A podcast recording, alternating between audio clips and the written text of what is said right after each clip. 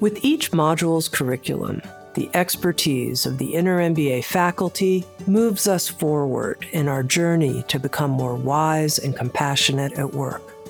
We've created this podcast platform so that these sessions are available to you not only on the learning platform, but also here in audio format.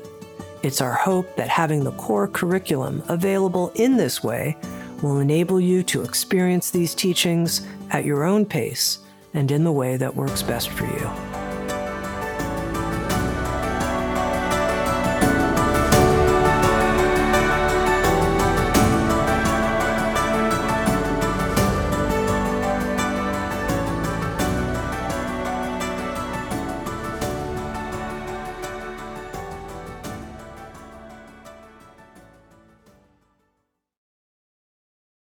Hello there. I'm Jack Kornfield, and I'm very glad to be joining you in this first week of the Inner MBA program that you are all a part of. And I'm really happy you're doing it. I start to think now, why would someone do an Inner MBA? And when you reflect, of course, you may have a series of answers. In a traditional MBA, you learn how to assess business situations and find smart solutions and how to inspire and motivate people and how to develop strategy. You certainly learn marketing and finance and risk management and all of those kind of things. But those outer qualities depend on the inner qualities of the human being who is managing and developing and manifesting them in the business. And in that sense, the inner MBA is the bedrock, is the foundation of what makes a really wonderful business leader.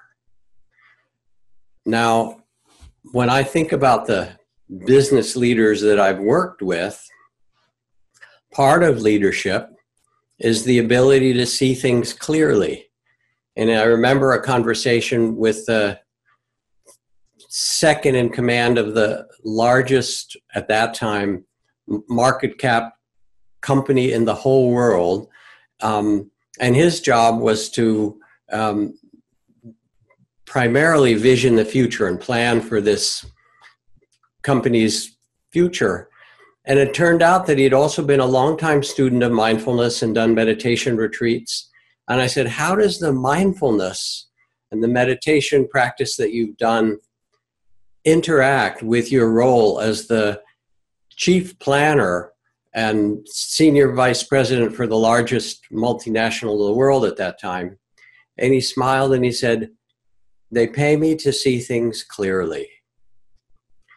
So the inner MBA is really an invitation to learn how to see things clearly, how to stay balanced in yourself, how to be able to marshal your own best qualities uh, inner resources of clarity and courage and steadiness, and to use these not just um, in the time of crisis, although leadership generally means you handle one problem or one conflict or one crisis after another, but to actually create a field and environment of well being in which you and the people you work with can follow and can flower and can blossom the core of the inner training that is central to your inner MBA will be the development of your own practice and strength of mindfulness.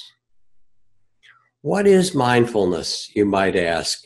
It's a word that's now become common across the culture and used in businesses and in schools and clinics and so forth, but what does it mean?